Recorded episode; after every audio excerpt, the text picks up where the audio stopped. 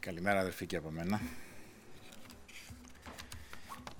Σήμερα θα ήθελα να διευρύνουμε την εικόνα της σχέσης μας με τον Θεό, έτσι να την να αποκτήσουμε ένα ευρύτερο ορίζοντα και τότε θα δούμε ίσως διαφορετικά καταστάσεις γύρω μας.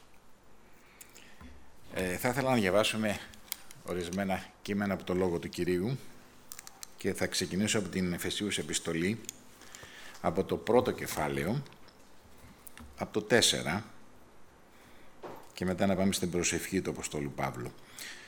Εφεσίους 1.4 λέει από πριν άξιος ευλογίας το 3 είναι ο Θεός και Πατέρας του Κυρίου μας Ιησού Χριστού, αυτός που μας ευλόγησε με κάθε πνευματική ευλογία στα επουράνια διαμέσου του Χριστού καθώς μας έκλεξε διαμέσου αυτού πριν από τη δημιουργία του κόσμου για να είμαστε άγιοι και χωρίς ψεγάδι μπροστά του με αγάπη.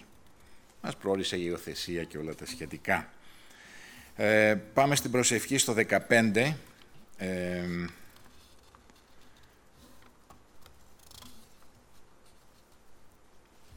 προσεύχεται ο Απόστολος Παύλος από το 16, δεν πάω να ευχαριστώ το Θεό για σας, αναφερόμενος, αναφέροντας εσάς προσευχές μου. Προκειμένου ο Θεός του Κυρίου μας Ιησού Χριστού, ο Πατέρας της Δόξας, να μας δώσει πνεύμα σοφίας και αποκάλυψης, να σας δώσει σε επίγνωσή Του, ώστε να φωτιστούν τα μάτια του νοού σας, στο να γνωρίζετε ποια είναι η ελπίδα της πρόσκλησής Του και ποιος ο πλούτος της δόξας, κληρονομιάς στους Αγίους και ποιο είναι το υπερβολικό μέγεθος της δύναμής Του σε εμάς που πιστεύουμε σύμφωνα με την ενέργεια της κυρίαρχης εξουσίας της δύναμής του, την οποία ενήργησε στο Χριστό, καθώς τον ανέστησε από τους νεκρούς και τον κάθιζε στα δεξιά στα επουράνια, πάνω από κάθε αρχή και εξουσία και δύναμη και κυριότητα και κάθε όνομα που ονομάζεται, όχι μονάχα σε τούτο τον αιώνα, αλλά και στο μέλλοντα. Και επέταξε τα πάντα κάτω από τα πόδια του και τον έδωσε ως κεφαλή πιο πάνω από όλους στην Εκκλησία, η οποία είναι το σώμα του, το πλήρωμα εκείνου που σε όλα γεμίζει με πληρότητα τα πάντα. Και από τη Ρωμαίους επιστολή, θέλω να διαβάσω μερικά εδάφια,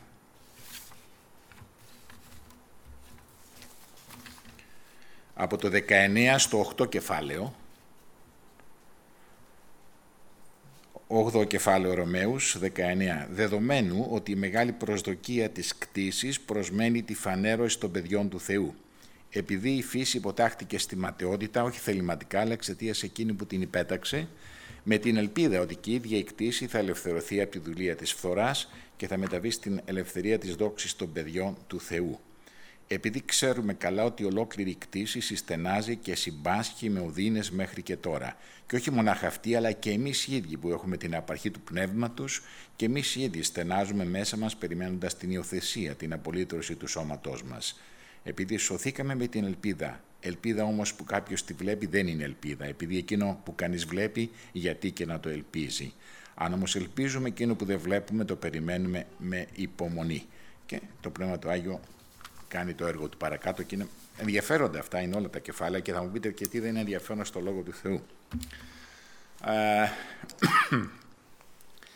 αυτές τις μέρες, δεν ξέρω αν ήταν χτες κιόλας, ε, παρακολουθούσα ένα από εκείνα τα ενδιαφέροντα ντοκιμαντέρ για μένα τουλάχιστον, δεν ξέρω για σας, και ενώ ήμουν κουρασμένος και ήρθα από τη δουλειά έτσι, αρκετά κουρασμένος και ήθελα να ξεκουραστώ, κάθισα στην πολυθρόνα και άνοιξα την τηλεόραση και μπήκα στην πρίζα. Ήταν ένα ντοκιμαντέρ που έλεγε για τις ε, μελλοντικές εξελίξεις της τεχνολογίας και πώς θα φτιάξουμε ένα κόσμο έβαλε ένα μεγάλο νούμερο, πολλά χρόνια μετά, και θα είναι ο μετάκοσμος.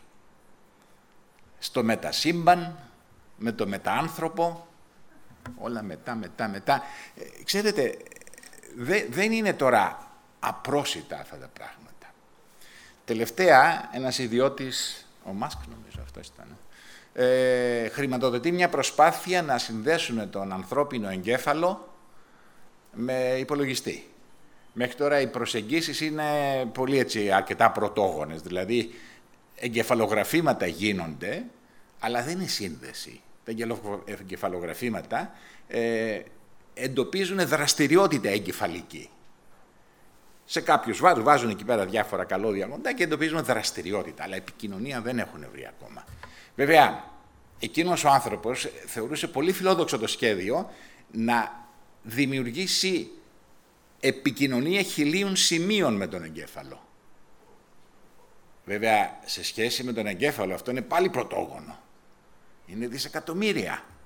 Οι νευρώνες και οι συνάψεις. Εχθές λοιπόν ε, παρακολουθούσα εκείνο το ενδιαφέρον, για μένα θα έλεγα πάλι σε εισαγωγικά, ντοκιμαντέρ, και έλεγε ότι έπαιζε με την εικονική πραγματικότητα.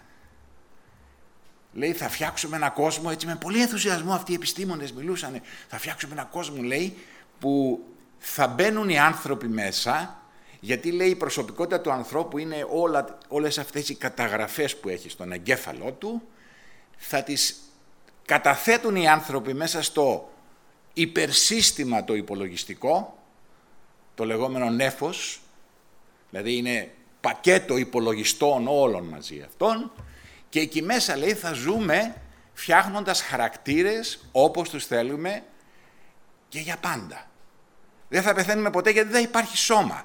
Και θα έχει επιλογή, λέει κάποιος, αν θέλει να ζήσει με το σώμα του και να ζει την πραγματικότητα αυτή εικονική, ή αν θέλει να εγκαταλείψει το σώμα του και να ζει μέσα στον έφος, σε ένα κόσμο φτιαγμένο με διάφορα εικονικά πράγματα. Βέβαια, δεν είναι τόσο επιστημονική φαντασία αυτό.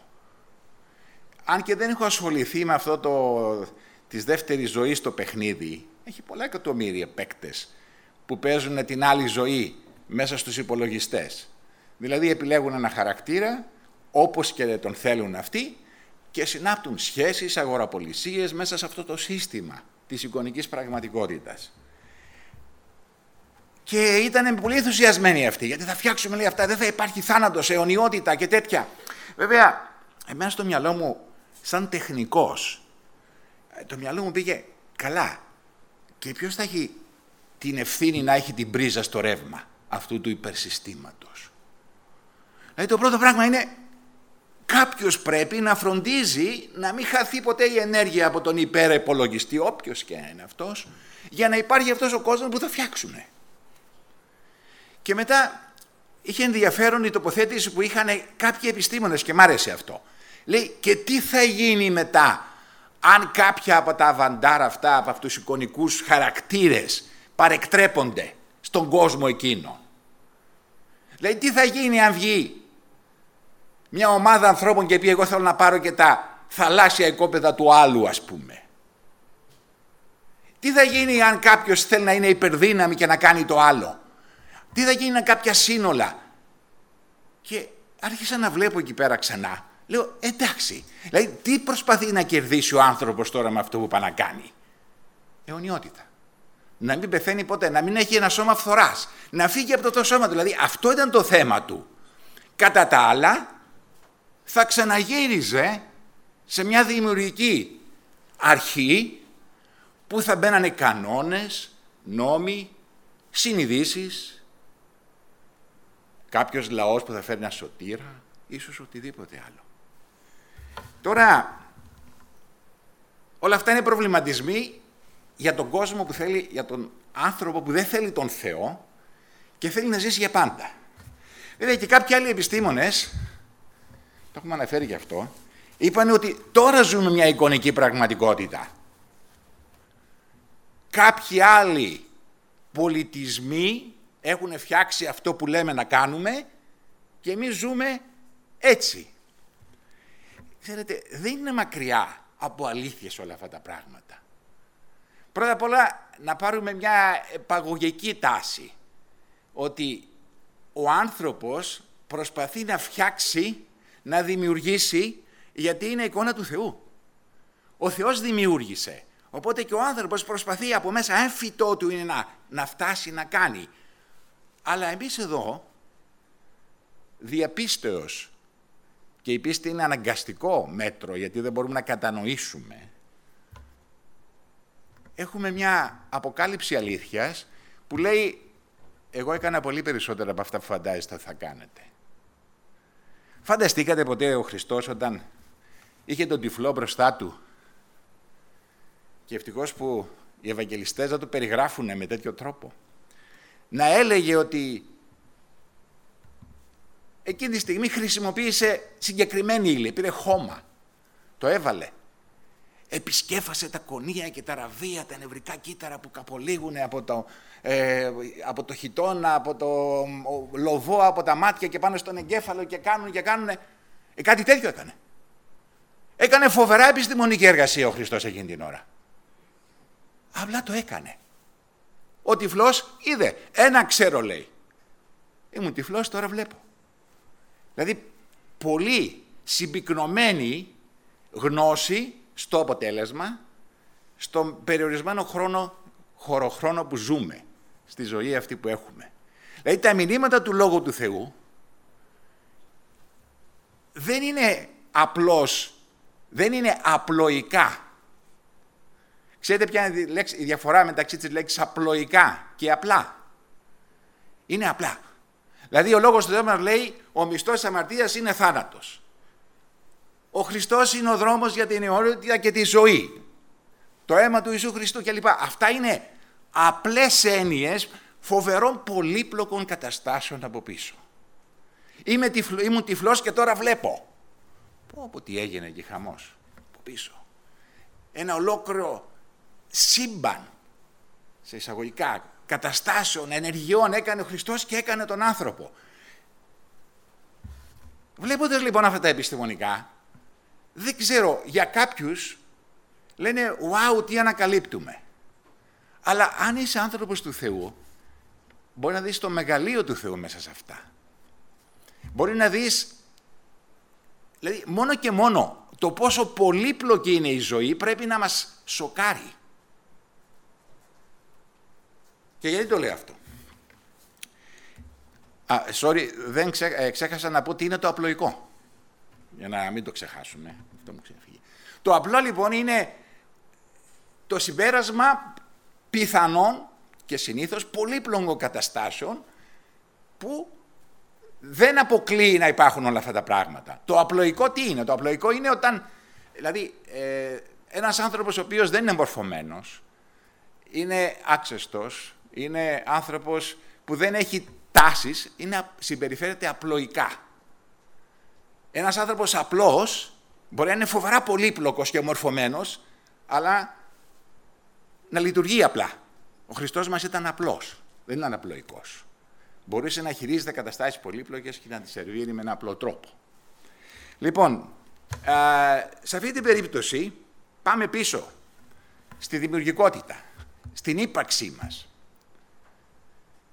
Πώς βλέπουμε τη ζωή, αδέρφια μας; Από ποιο σημείο ξεκινάμε να αντικρίζουμε την ύπαρξή μας, τη σχέση μας με το Θεό και όλα τα σχετικά; Εδώ, μέσα στο λόγο του, μας λέει φοβερές αλήθειες. Και εγώ εντόπισα ένα σημείο τους εδώ πέρα, έτσι. Πρώτα απ' όλα, μας κάλεσε όλους εμάς, δηλαδή ο Απόστολος Παύλος στην Εφεσίους επιστολή μας λέει ότι προκαταβολής κόσμου είδε όλους εμάς εν Χριστώ και μας ετοίμαζε για μια ολόκληρη αιωνιότητα. Από πριν το φτιάξιμο του κόσμου. Φοβερή πολυπλοκότητα εδώ πέρα. Φοβερά δεδομένα. Και ερχόμαστε τώρα στο σημείο, όχι μόνο έφτιαξε τον κόσμο, αλλά είδε και την πτώση του εν το Αδάμ, είδε την κατάσταση που θα πέφταμε μέσα στο, στο παραστράτημα του Αδάμ και παρόλα αυτά έκανε ένα ολόκληρο πολύπλοκο σχέδιο για να μπορέσει να μας οδηγήσει σε μια αιωνιότητα φοβερής πολυπλοκότητας.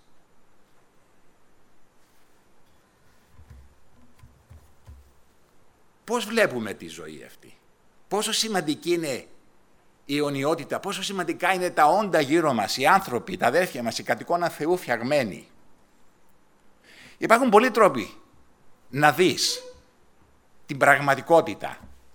Αυτή έστω. Αποδεχόμαστε ότι αυτή είναι πραγματικότητα. Μην μιλάμε για εικονικές τώρα. Φεύγουμε από αυτό. Αν είσαι λιοντάρι ή καρχαρίας, οι άνθρωποι γύρω σου διαφέρουν στην ποιότητα του κρέατος ή του λίπους. Για σένα που είσαι στην κορυφή της διατροφικής αλυσίδας, Λες αυτός είναι αδύνατος, έχει πολύ κόκαλο, αυτός έχει περισσότερο, λίπος μέσα, αυτόν τον τρώμε, αυτό δεν τον τρώμε. Για σένα ο άνθρωπος είναι απλώς πρωτεΐνες. Αν είσαι τραπεζίτης, πιθανό να βλέπεις ανθρώπους με τα πόσα χρήματα μπορούν να σου φέρουν στην τράπεζα. Αν είσαι στρατιωτικός, τα βλέπεις έτσι τα πράγματα. Πόσο καλά γυμνασμένη είναι η μύς του. διάβαζα για ένα ποδοσφαιριστή τελευταία. Είναι καλός και είναι και Έλληνας και διαπρέπει στην ε, Αγγλία, στην Premier League. Και μου έκανε εντύπωση. Το κριτήριο που του κάνουν συμβόλαιο στα 35 του χρόνια. Λέει ότι η μύς του και το λίπος του, λέει, θυμίζει 25. Γι' αυτό η ομάδα του δίνει συμβόλαιο ακόμα δύο χρόνια. Που έχουμε φτάσει, ε, το ποδόσφαιρο δεν είναι απλά παίζεις μπαλά. Κοιτάζουν όλη τη χημεία σου, το κατασκευή και αποφανθήκαν οι ειδικοί ότι αυτός παρόλα τα 35 του χρόνια έχει μέλλον σαν ποδοσφαιριστής μέχρι τα 37. Άλλη προσέγγιση αυτή. Και βέβαια οι προσεγγίσεις διαφέρουν και ποικίλουν. Μπορείς να φτάσεις να βλέπεις εργαζόμενους, εργοδότες, οπτικές γωνίες είναι αυτές. Να είσαι ηγέτης, να χαίρεσαι τις δικτατορίες σου, να βλέπεις τα αέρια των άλλων και να λες είναι δικά μου, να κάνεις έτσι τα πράγματα και αυτός ο κόσμος λειτουργεί μεν, αλλά ο Θεός μας λέει δεν είναι μόνο εκεί τα πράγματα. Δεν σταματάνε εκεί τα πράγματα υπάρχει μια, μια κατάσταση η οποία είναι ψεύτικη, είναι προσωρινή.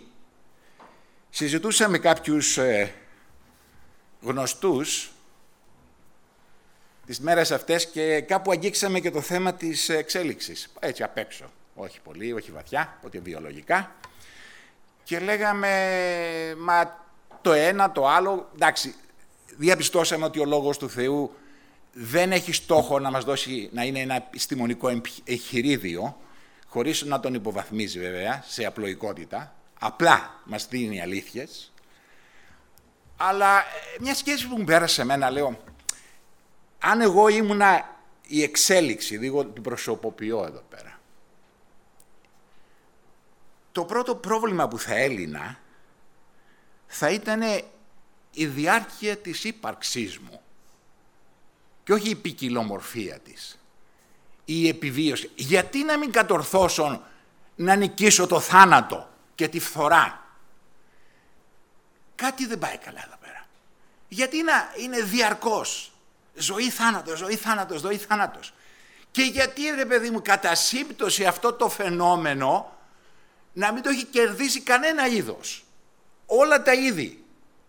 Και αν το δεις και επιστημονικά ξέρετε είναι προγραμματισμένος ο θάνατος και οι τελευταίες τάσεις επιστήμης είναι να ξεπρογραμματίσουν και να επαναπρογραμματίσουν τους οργανισμούς μας, ώστε να μην έρχεται εκείνο το κλιπάκι που λέει ώρα να πεθάνεις. Και όταν λέει ώρα να πεθάνεις σημαίνει ώρα να αρχίσει να γερνάει ο οργανισμός, να γερνάνε τα όργανα. Δηλαδή ο θάνατος είναι προγραμματισμένος. Έχει, κάποιος τον έβαλε. Και μου κάνει εντύπωση, μα παντού Μα παντού είναι ζωή, θάνατος, ζωή, θάνατος. Και όλα αυτά συνηγορούν. Συνηγορούν ότι κάτι τρέχει πίσω. Κάποιος νους. Κάποιος το έφτιαξε, κάποιος άλλος κόσμος έχει παρεύει για να υπάρχουμε εμείς. Μια φοβερή τεχνολογία και γνώση. Δεν είμαστε απλώς το κρέας του λιονταριού και του καρχαρία. Δεν μετράμε με τα κιλά με το βάρος, με την εξωτερική εμφάνιση. Είμαστε φοβερά πολύπλοκοι, φτιαγμένοι μέσα από φοβερά μαθηματικά, με προοπτικές. Και αν αυτό το σώμα μας, προσέξτε το αυτό το συλλογισμό, αν αυτό το σώμα μας που είναι φοβερά πλασμένο, με τρομερή πολυπλοκότητα, με δισεκατομμύρια συνεργασίες, πάει στη φθορά, πόσο μάλλον αυτό που έχει ετοιμάσει ο Θεός για την αιωνιότητα. Δηλαδή έχουμε ένα Θεό πανέξυπνο, πανεπιστήμονα. Ας μην περιορίσουμε τον Θεό μονάχα στις ιδιότητες που έχει εκδηλώσει για του χαμηλού επίπεδου επιδιώξεις που έχουμε. Ο Θεός ο ισχυρός σε σχέση με τον πόλεμο.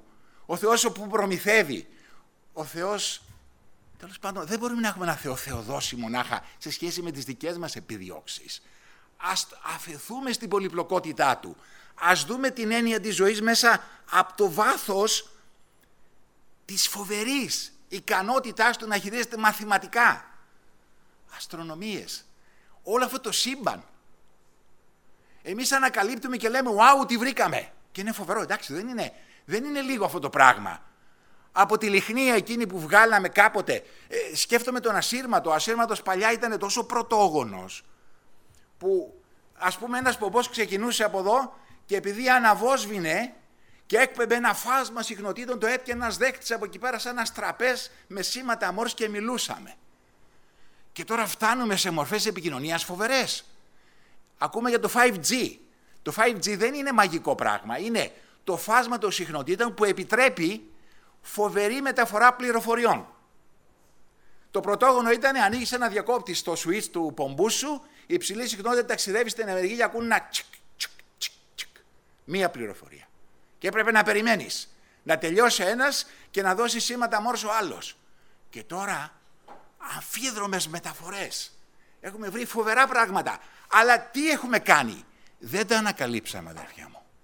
Δεν τα, δεν τα δημιουργήσαμε, sorry. Τα ανακαλύψαμε. Κάποιος άλλος τα έχει φτιάξει αυτά. Οι συχνότητες να μπορούν να μεταφέρονται. Τα φωτόνια να μεταφέρονται με την ταχύτητα του φωτός. Αυτά τα έχει φτιάξει κάποιος άλλος. Και αυτό το τρομερό πράγμα της κβαντικής, δεν ξέρω αν έχετε ασχοληθεί με αυτά τα πράγματα, είναι φοβερό είναι πιο γρήγορα από την ταχύτητα του φωτός αυτό, η πληροφορία. Ένα σωματίδιο σε μια περιοχή αλληλοεπιδρά με ένα άλλο σωματίδιο ταυτόχρονα. Αλλάζει την κατάσταση του ενός και αλλάζει και το άλλο. Υπάρχουν φοβερά συμπαντικά γεγονότα. Αυτός είναι ο Θεός μας. Και όλα αυτά ο Θεός για χάρη μας, για να μπορούμε να καταλαβαίνουμε εμείς μέσα στην πτώση μας, και να είναι μαθήματα γύρω μας, τα υπέταξε στη ματαιότητα λέει. Όλη η φύση συμπάσκει και συναγωνιά. Και εδώ ερχόμαστε πάλι σε ένα άλλο γεγονός. Αυτό το σύμπαν είναι ζωντανό. Η δημιουργία του Θεού έχει προσωπικότητες γύρω μας. Το, δηλαδή η φύση συμπάσκει και συναγωνιά. Δίνει ιδιότητες εδώ προσωπικότητας. Περιμένουν να δουν λέει τα παιδιά του Θεού ένα ολόκληρο πλέγμα προσωπικότητων παρακολουθεί την ύπαρξη και τη ζωή μας.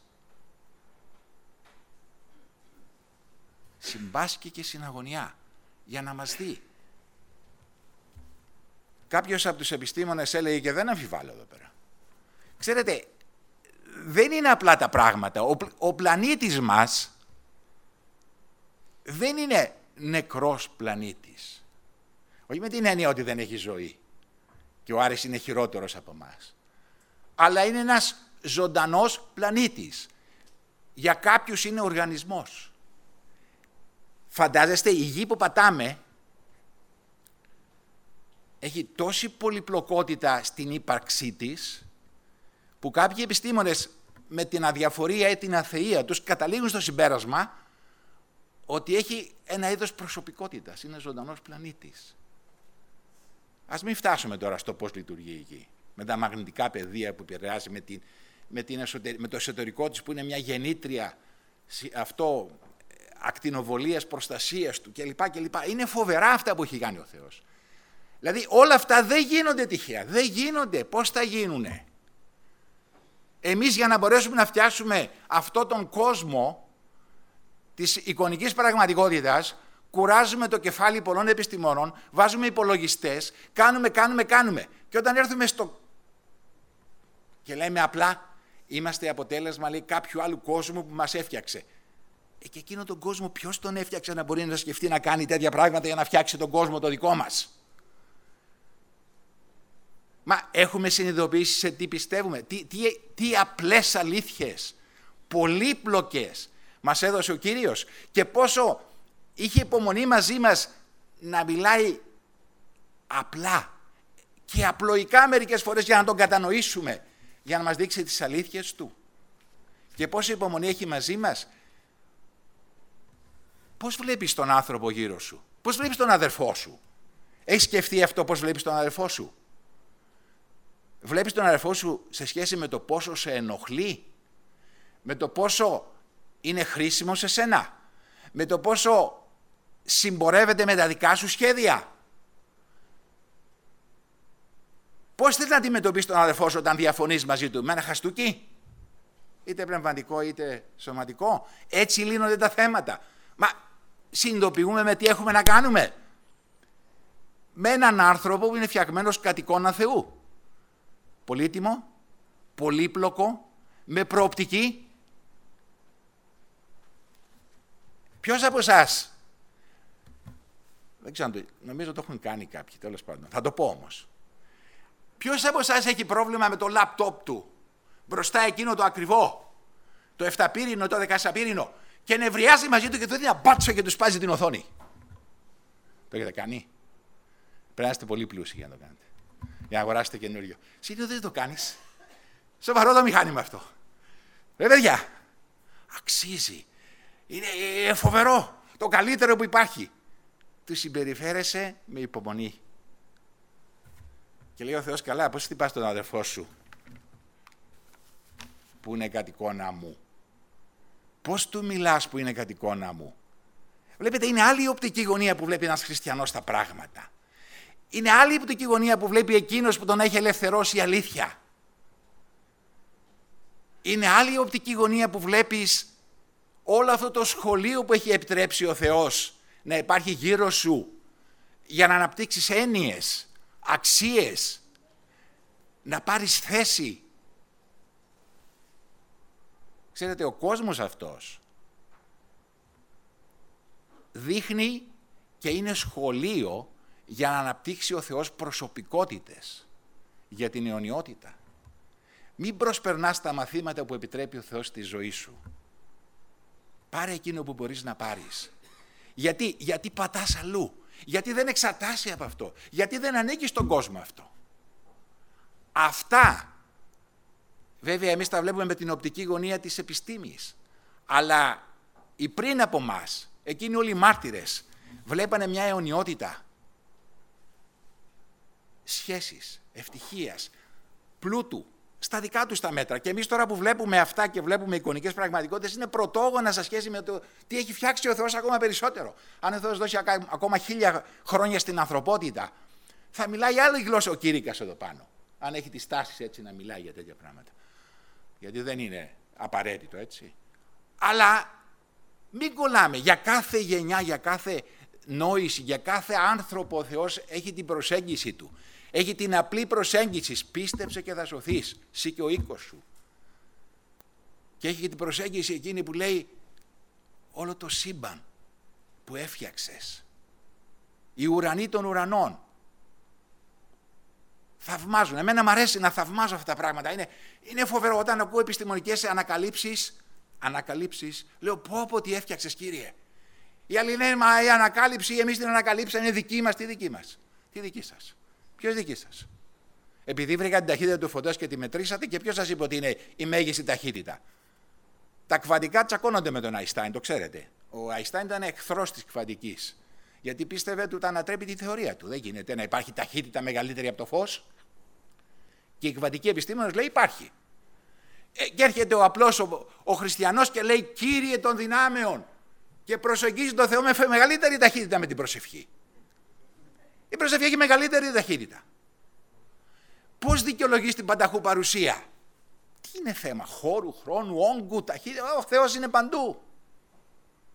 Έννοιες φοβερές. Τις δέχεσαι διαπίστεως. Έχει ξεπεράσει επιστημονικά δεδομένα. Γνώσεις. Δεν χρειάζεται να περάσεις πανεπιστημιακές γνώσεις για να δεχθείς τη χάρη του Κυρίου. Μπορείς να ζήσεις μέσα στην απλότητα της προσφοράς του Ευαγγελίου Του. Αλλά δεν πρέπει να καταφρονούμε τη φοβερή πολυπλοκότητα της σωτηρίας, της ύπαρξής μας, της οντότητάς μας. Και εδώ έρχονται μετά, ε, βέβαια θυμίζω τώρα τον Παύλο, ο Απόστολος Παύλος όταν γράφει επιστολές του, με την εποχιακή του απλότητα και πολυπλοκότητα που ο Πέτρος ζαλίζεται λιγάκι και λέει ο Παύλος τα λέει λίγο δύσκολα λέει εκεί πέρα όταν εξηγεί για τον Παύλο περιγράφει και λέει το μεγαλείο της σχέσης μας με τον Θεό και μπομπάρει τους χριστιανούς με, με ενθουσιασμό για τη σχέση. Και μετά τους λέει στο τέλος των επιστολών έρχεται το καπάκι. Γι' αυτό λοιπόν επειδή ξέρετε όλα αυτά τα πνευματικά και θεωρητικά περπατήστε, πράξετε, αγαπήστε τα αδέρφια σας, συμπεριφερθείτε με τους ανθρώπους γύρω σας. Δηλαδή το μέρος το πρώτο είναι θεωρητικό που σας ανεβάζει, το δεύτερο είναι το πρακτικό που ερμηνεύει το θεωρητικό του λέει γι' αυτό λοιπόν, έχει λοιπόν το, το λοιπόν εκεί πέρα, γι' αυτό το λόγο επειδή κάντε, πράξτε, ενεργήστε. Και σήμερα θέλω να καταλήξω κι εγώ έτσι με την παύλια συστηματολογία προσέγγισης ότι επειδή έχουμε ένα Θεό πολύπλοκο, φοβερό, καταπληκτικό, επειδή η σωτηρία υπόσχεται όμορφα πράγματα, επειδή υπάρχει όλο αυτό το σύμπαν, το φοβερά πολύπλοκο που ανακαλύπτει ο άνθρωπος, αξίζει τον κόπο να πιστεύουμε, αν δεν κατανοούμε και δεν κατανοούμε όλα αυτά, να εμπιστευόμαστε σε Αυτόν που έφτιαξε όλα αυτά και να μην βλέπουμε τον κόσμο σαν λιοντάρια και καρχαρίες γύρω μας ή όποια άλλη ιδιότητα θέλετε να βάλετε. Έτσι, αυτό αισθανόμουν σήμερα ότι πολλές φορές τα προβλήματα, οι καταστάσεις, τα γεγονότα γύρω μας, ο διάβολος τα οδηγεί να τα βλέπουμε με μικρή οπτική γωνία. Όταν μεγαλώσει ο ορίζοντάς σου, τότε πολλά από τα προβλήματα μικραίνουν γιατί ο Θεός μας ετοίμασε προκαταβολής κόσμου να είμαστε στο μεγαλείο Του. Ο Παύλος προσεύχεται να ανοίξει ο νους μας, πιο κάτω κάνει και άλλη προσευχή. Παίρνει τέσσερις διαστάσεις, ύψος, βάθος, πλάτος, όλα, όλα τα βάζει. Για να γνωρίσουμε το μεγαλείο της πρόσκλησης Του. Γιατί αξίζει τον κόπο να είμαστε ελευθερωμένοι από την αλήθεια στα χέρια ενός δημιουργού του σύμπαντος που έγινε άνθρωπος και άπλωσε τα χέρια και μας αγάπησε, είτε ξέρουμε επιστήμη είτε δεν ξέρουμε επιστήμη. Απλά εμπιστευόμενοι στο ότι ξέρει τι κάνει. Ας προσευχηθούμε. Κύριε, σε ευχαριστούμε και σε δοξάζουμε γιατί είσαι αληθινός, ζωντανός. Γιατί η ύπαρξή σου είναι ατέλειωτη. Εμείς απλώς ζούμε στο δικό σου κόσμο και ευτυχώς και χαιρόμαστε Κύριε που απλά δεν είμαστε δημιουργήματά σου. Μας έκανες μέρος της δικής σου οικογένειας, μέρος της δικής σου οικογένειας με τον Γιο σου τον Ιησού Χριστό. Σε ευχαριστούμε Κύριε γιατί έδωσες αξία στο ανθρώπινο γένος. Δεν είναι μόνο κατοικώνα φτιαγμένο μαζί σου Κύριε, αλλά εσύ ευδόκησες να το κάνεις κατοικητήριό σου για την αιωνιότητα.